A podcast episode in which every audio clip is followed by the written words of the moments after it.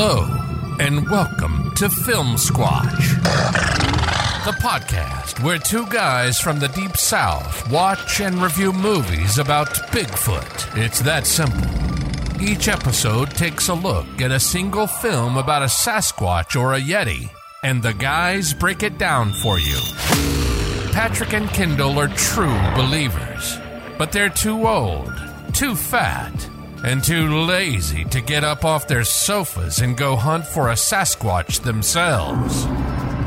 So they just sit back and watch movies about them. Now, let's head over to the Filmsquatch screening room, where Patrick and Kendall are ready to discuss their latest film.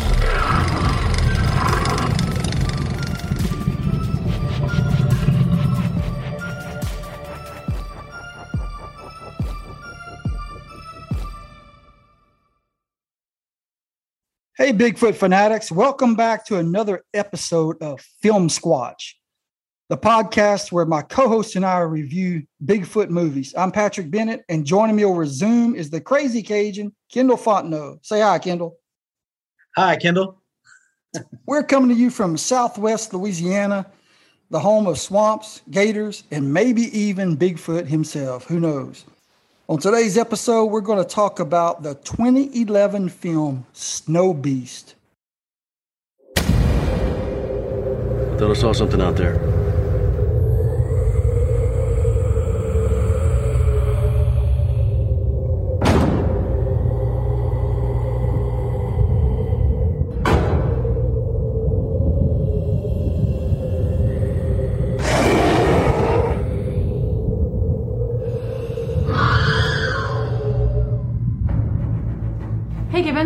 Here for our yearly research. Oh, how's it going? Well, it could be better. We had a visitor last night. So anything new around here?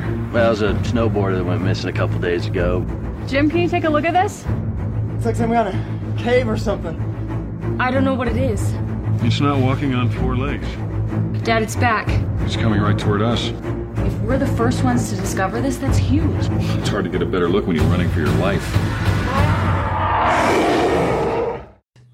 Kendall, you want to fill us in on the plot? Absolutely. Uh, Snow Beast, not to be confused with the 1977 film with the same name, uh, is a story that takes place in the Great White North, way up in Canada.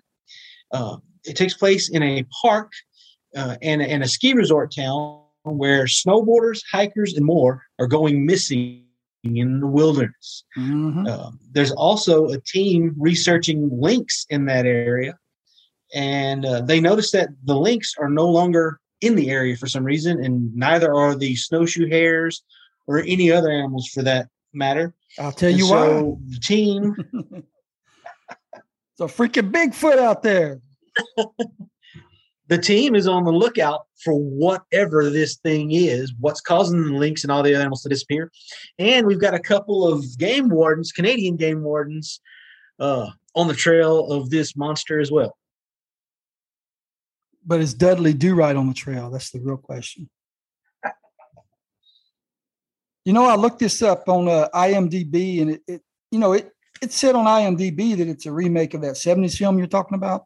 But I'm I'm gonna have to disagree with that, man. Uh, I I remember seeing that '70s film, and um, the only similarities at all was, you know, at the beginning of this film, there's a snowboarder that gets attacked.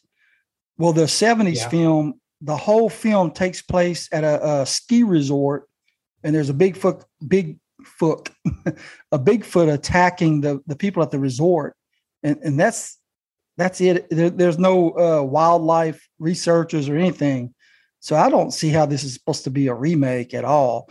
And the the uh, the title's different too. Um, the '70s one, it's just Snow Beast is one word, you know, Snow Beast. And this one, it, it's two words, Snow Beast.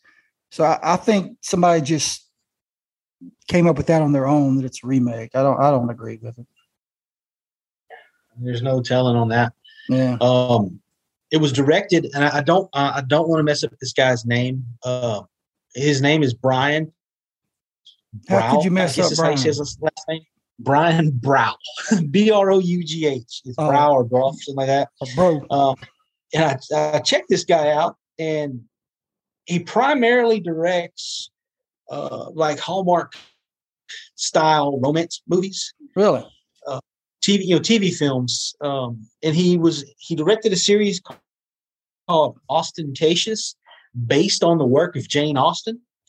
Um, and then it was written. The the Snow Beast was written by Brittany Wiscombe, who worked on a lot of the same projects that Brian Brough worked on. And there are also some of the actors that appeared in this uh, film also appear in a number of the uh, movies that Brian directed. Um, when we start talking about the cast here in a minute, I'll mention one particular uh, person in the film who worked a lot with Brian, but behind the scenes, not as an actor. Um, of course, I mean the cast. I'm going to let you because because I, I, know I know I know your favorite Yeah. Boy is is is Bo. So, So I'm going to let you talk boy about John. Schneider of Dukes of Hazzard. Yeah, that that was the star of this film. John Schneider himself. Uh, Yep. He was the lead actor, and you know I always thought he was a good actor, especially you know not so much in Dukes of Hazzard. He was kind of you know cheesy and, and just getting his uh, start, but uh, but later in life, like in Smallville, where he, he played Clark Kent's dad, I thought he did a great job on that series. And, and the, recently, he was on that that Oprah Channel series, the Haves and Haves Not, Yeah, have, Haves Yep. and Haves Nots, or Haves and Have Nots. I don't know how you say it. Haves and the have-nots. Yeah, something. Yeah, But, uh, but he he was the villain. He was kind of like the J.R. Ewing of, of Dallas, you know, in this uh this Oprah show. But uh, I know a lot of people love that that series. Uh, but, but and he was also a, he was also a fairly successful country singer too. yeah. I mean, he- yeah, I went to a he- concert in the not too 80s, far he- from us here. Heard him. He was pretty good. Yeah, he's he's he a pretty good country singer. If, if you're you're a country fan, yeah, check him out if, if you're not familiar with his work. Um, I have his greatest hits album, as a matter of fact. Uh, I, I like I like John Schneider's work as a as a, an actor and as a musician. You ever see that movie he Um, did? It might have been one of his very first uh, feature films, uh, Eddie Macon's Run. Hmm, I'm not familiar with that. one, Okay. no. Yeah, it, he was just he, he was an escaped prisoner on the run and and uh oh man, what's his name? Spartacus. What's his name? Uh Spartacus. Kirk Douglas was on he was like Oh, a FBI agent or something that was that was trailing him across Texas into Mexico. It was a good film. Go check it out. Hmm, yeah, Yeah, okay. yeah, Uh, you know, he had his teenage daughter with him, and I don't know if she was supposed to be a high school student or a college student. They, they just said that she was expelled, so I don't know. Yeah. Um, yeah. His daughter Emmy. She was played by Daniel Danielle. I'm sorry, Danielle C. Ryan. And let, um, let me say something about Danielle. Um, I saw her years ago in a TV miniseries about Little House on the Prairie. Now, this wasn't the Michael Landon series. This, was a a mini series with a whole new cast, and it was a darker, grittier series. I mean, they they got into fights with with Indians and the struggle. It was the story of how they got to Walnut Grove. You know, the, the travel okay. travel Yeah. west, wagons breaking down, Indian attacks, uh, uh, sickness, uh, rebel, just all kind of stuff happening to him out in the wilderness and stuff. It, it- it's a pretty good take on Little House on the Prairie if you ever if you ever get a chance to see it. But uh, she was excellent in that. She played uh, Mary. She didn't play Half Pint, but she played Mary, Mary Ingalls, the one that later in the series became blind. Blind. Yeah. Yeah. But that, that's who she played. And she did a fantastic job. And I thought she was pretty good in this in, in the Bigfoot movie. But if you Google her, she's now in like her 30s and she is gorgeous. Y'all, y'all, Really? y'all look that up. Yeah. So, but uh but that's all I want to She- say. I remember in that little that that mini series. I, I wanted to. I, I, I looked her up on IMDb, and it showed that she played Thing One in yeah, the Cat in the Hat that. film with Michael. Myers, Yeah. and she was in that series Austentatious that Brian Brough was a director of. Ah, okay. There was another. There was another tie in there, and then um, there was a one of the fellow researchers that worked with John Schneider's character. Uh, John Schneider's character was named Jim Harwood. Danielle Ryan's character was Emmy, and then there was a guy named Rob, and uh, he's played by Paul Hunt. He's he's the the younger researcher, that Emmy hits on right at the Yeah. beginning of the, the film. He actually did. Uh, he was he was a, a crew member in the sound department in a ton of Brian Brough's films. Um, and he he's been in a few. He's had a few small roles in other movies, uh, mainly you know like again Hallmark style romance films.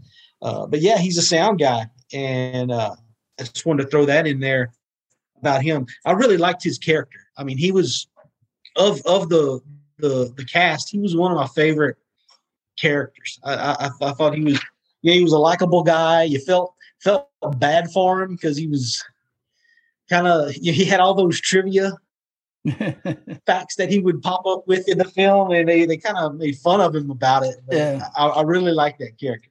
And I. I don't I didn't write it down. And- what was the other girl's name? The one that the researcher? The other the the other researcher, her the character's name was Marcy, and uh, she is played by Carrie Hawks, who uh, who has done uh, again. She's done a lot of romance films, TV romance films.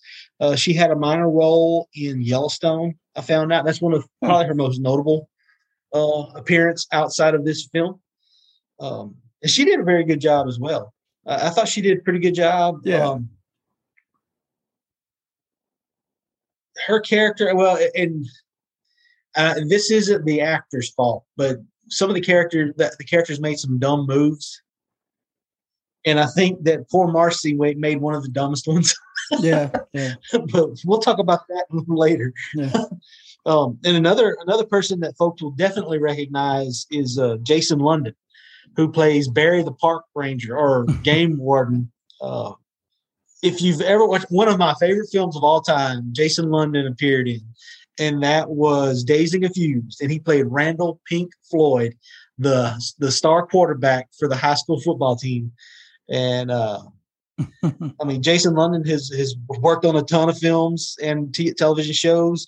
Um, I completely forgot. I looked him up on IMDb, and I completely forgot that he was in uh, the Patrick Patrick Swayze film "To Wong Foo." Thanks for Oh, everything, yeah. Julie Newmar. He was one of the the, the local bumpkins that Mm. falls in love with. Um, oh gosh, I can't remember his name. Uh, not not Denzel. Um, no, wait, it wasn't Denzel. Not Wesley Snipes' character. It wasn't not Zima. I think that was Wesley Snipes' character in To Wong Foo. But it was the young one. Uh, he played the clown in Spawn. Oh yeah. He was uh, oh gosh, what was that guy's name? He's The been little short Hispanic of guy? films. Yeah, that guy. Yeah, I I can't you're remember his name. But yeah, he he Le- plays Leguizamo or something like that. John Leguizamo. Yeah. And uh, he was in that film, and I completely forgot that he was in that movie. Uh, but yeah, I mean, I, I watch Jason. If you're listening, I watch Dazed and Confused at least once a week right now. I'm hooked. I, I love that film, and I've actually got a plan. Uh, Patrick, you and I talked about this the other day. I've got a plan. I have some family that lives in the Austin area, and we're going to do a tour, a Dazed and Confused tour of the town. Uh, one of my favorite films, and I was so glad to see him in this movie. Uh, his role wasn't very big, but uh, I enjoyed the, the, the time that he was on the screen and his uh, partner, the other game warden, uh, a gentleman named Dale Thomas, plays the character Gibbons, who has got to be the laziest game warden on the planet. I thought he did a pretty good job too. You know, in the last episode of, I talked about um, how one thing I look for in a Bigfoot film is to see the entire Bigfoot creature and not wait till the end to see him and not just see glimpses of him. I want to see the entire creature. Well, this this uh, film delivered on that, you know.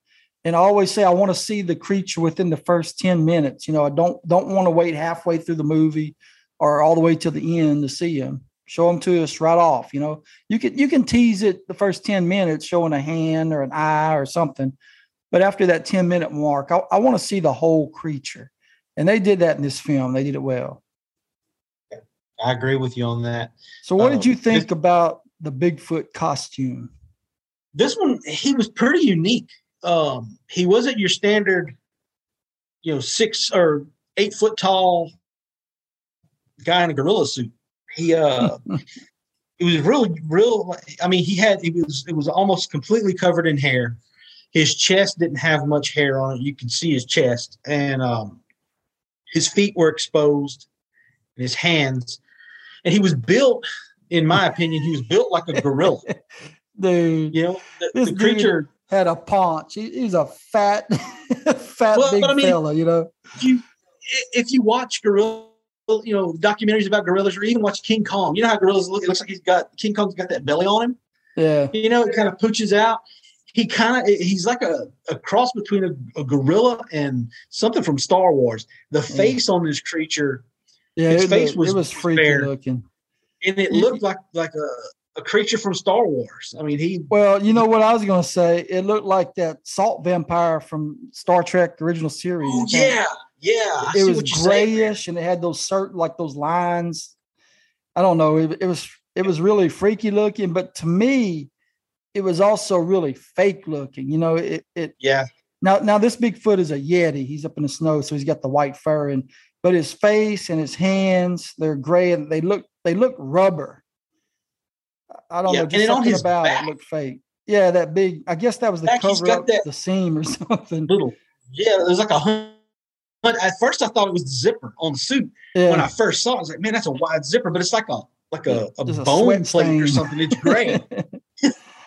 And Yeah. there's one moment in the film where he jumps up, and he he he jumps up, and his his knees, his his arms come out wide, and his legs go up, kind of like in a Spider-Man pose. It's a real quick jump. I think what it might have been is know, he was behind like a a hill, and his victim is looking in that direction, and he just like pops up. I don't know if it was like a spring-loaded thing that made him pop like that, but when he comes up you can actually see the bottom of the suit, the pants lift. You know, it's not. You can tell it's not attached to his feet. yeah, like the cuffs. And uh, yeah, it, it was. The suit was kind of wonky in this. one. And Yeah, uh, I gotta say, I to- will to say me- this: I, I, Go ahead. I, I got to applaud him for using mainly practical effects Oh, yeah, with that definitely. creature. Yeah, Got to know- give him that. to me it looked fake and cheesy. But if anybody knows me, that's what I like in a movie. Yeah, I like mean, fake, cheesy looking stuff, you know. So that just drew me in more. But I, I want to say, if you're expecting some top quality Bigfoot costume and effects and all that, you're not going to get it in this film. It is what it is. Yeah. But I love this film. I love this kind of stuff, you know. It, it looked like a guy in a gorilla suit, even the way he walked and everything. He didn't walk. I mean, it looked like he didn't have a lot of practice. It was just like somebody grabbed their neighbor and said, "Hey, put this white gorilla suit on and go run around in the snow and chase John Schneider." You know. Now, now, one thing I have to say, I was disappointed with. We didn't get a hood slide from Bo Duke. yeah, I- that's because he was on a waiting so- snowmobile. they didn't didn't really have a hood to I was- slide across. well, they had that pickup truck they were riding around, Yeah, I true. would love to have seen him slide across that. But you know, I mean, that's just wishful thinking. Now back to Oh. this fat Bigfoot though, man. To me, it looked like a guy in a gorilla suit that was that just hobbled out of a, uh Golden Corral buffet or something. You know, he's just wobbling around and in a rubber suit, but uh, but all that—that's pretty pretty good to me though. His his his power, his strength, and his speed. They never were consistent with it. That was something else that, that I noticed. I don't normally bring that kind of stuff up unless it's real noticeable, and it was in this film because there were scenes where uh, well, there's one scene in particular where a couple of people are out in the woods, and he just it, all you see is a white blur, and the person's gone. Yeah, And then later on in the film, he chases quite a few people, and they fall down, they stumble, they roll down hills, they get stuck in the snow or whatever, and he's way back there. It's like he can't catch up to them. That's because he just they came out of that vehicle. buffet I was talking about. they he gets he you know, they get in the vehicle, they struggle with the keys, but they still have time to drop the key, pick the key up, and get it in the ignition. And it, it it just wasn't really consistent. And you know, he might slap somebody, and when they hit they hit, you know, the the the the, the, the cave wall or whatever they hit, you know, you see the the CGI blood pop out Oh, of their head or whatever, and they're dead. But with other people, he smacks them like that, and they survive the smack. Yeah. You know, it was it was just inconsistent. I mean, that's I mean, you know, this is again, this is a B movie. so I'm not expecting Oscar worthy performances or Right. you know, stuff like that. It's just it was it was really obvious in this movie, and and and I just I wanted to bring that up. Um, but yeah, as far as the effects though, you know, it was mainly practical. They did use CGI for the blood and for the big climax that I'm not going to ruin, uh, Yeah. Involving a, uh, a flare gun. Oh, I thought that was ruined actually pretty cool. ruined. No, I didn't. know- everybody it. knows what I didn't happens ruin now. No, they, they know there's a flare gun. That's all. There's only one thing you can do with a flare gun. well, let me ask you, uh, Kendall, what's your favorite scene? Uh, my favorite scene in this one was probably when Rob and Jim first discover the cave Yeah, that, that's what I was the going to say. too. creature is keeping and uh, the people and the the- monitors. and Emmy's yeah, she's watching the monitors and he's he's making his way to back to the cave yeah, and they're in there and you know That they're was trying to get out before he pops back. in. Yeah, that was probably the best part of the whole film for me. Um, yeah. I mean, that- she yeah, can see it that was coming. That, that's her dad in that cave, and she's back at the house watching possibly the creature getting him. You know, on the on the thing, and she can't do anything about it. That, that was kind of suspenseful. And then you, you're trying to like, hurry up, get out of the cave, get out, come on, get out. You know, Yeah. and uh, it, it's just it builds up suspense. That was a good uh, good scene. And I also I gotta throw in I, I loved every scene where Gibbons complained about something. You know, You know, something that I did not like is they kill off a character in here that I thought should have survived. yeah, I, I, wasn't expecting that. You know what I'm talking about? I know exactly who you're talking Yeah, about. that character should have survived it. And uh, yeah, that's almost and I don't I don't know if that was done to throw because whenever that character died, it did kind of change the way I was viewing the film. I was like, oh, okay, so it's open season. You know, it's not just Yeah, it's not just uh because if that character would have number three that's lived, I die. had I had an idea in my mind of kind of like a prologue. I mean, uh, what you call it, the afterlaw. What you call that? Uh, epilogue, whatever. long. I, I, I kind of had my mind what that could have been, but it would have it would have involved that character. So Yeah. once that character died, I was like, okay, what's what's going to happen now? And, and I'll be honest, you know, once they discovered that cave and, and bodies in there, I was like, you know what? That character, the one we're talking about, somehow that character is going to manage to be still alive, you know? Yeah, But the character wasn't. Um, I think they they they wasted a good opportunity with that character and that actor. I mean, they they they wasted a good opportunity there because um, yeah, that threw me off about the film. and, and actually they kind the of way I they the kind of put some uh, foreshadowing into there about what might happen at the end with that character. Some some stuff that some other characters were saying. It It kind of foreshadowed a perceived ending, which didn't happen. Yeah. but uh, Yeah, and they might have done that intentionally to throw people off, yeah, or yeah. you know, you know, or maybe they just yeah, you know what? Let's off this character. We don't need this character anymore. I don't, Yeah. I don't know. So, uh, overall, did you like it? What, what, what's your thoughts? It was okay. Yeah. Um, it wasn't. It wasn't one of those films. It was so bad it was good, yeah, but it wasn't so bad that it was a terrible film. I, I it could Right. have definitely been better, but it could have been a lot worse. Um, especially if I mean the fact that they had an actual guy in a suit and not a CGI creature yeah, automatically bumped this movie up for me. definitely. Um, it it would have been it would have been atrocious if they had a CGI creature in this movie. And I think know, if he as, didn't, as goofy as this creature looks at times, it would have looked horrible CGI. Yeah. And I think if it wasn't for the fact that John Schneider was in it, it wouldn't have been as good. Because I, I think with a known actor that carries as much uh, nostalgia as John Schneider does, you know, Yeah.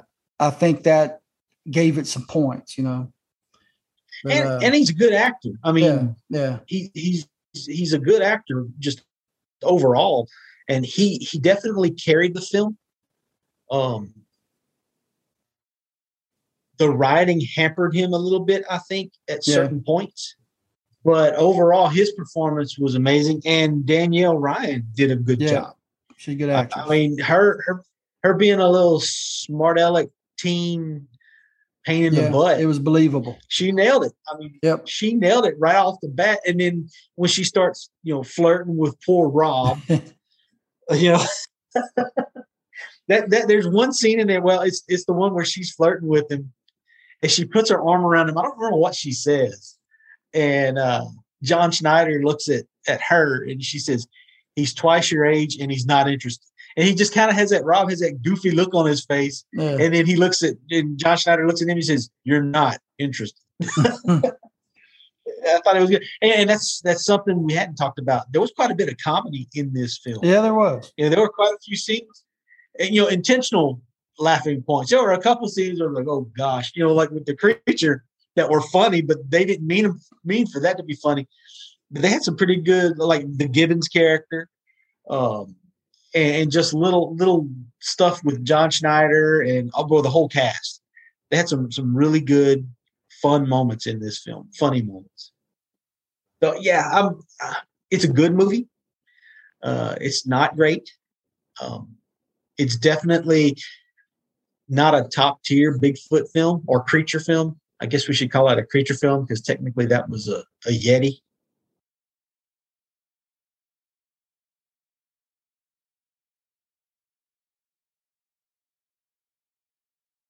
I'm going to go ahead and give you my uh, Bigfoot tracks rating on this one. Um, I'm going to give it a solid five out of 10 Bigfoot tracks. Well, I'm going to give it six Bigfoot tracks. I, I like the cheesy costumes and the fact that uh, John Schneider was in it. So, six Bigfoot tracks for me. Well, folks, we want to thank you for listening to Filmsquatch. We'll have a new episode up in a couple of weeks. And uh, please subscribe to our podcast, share it with your friends, and leave us comments on our Facebook page. Uh, you never know, you could win a prize, uh, maybe.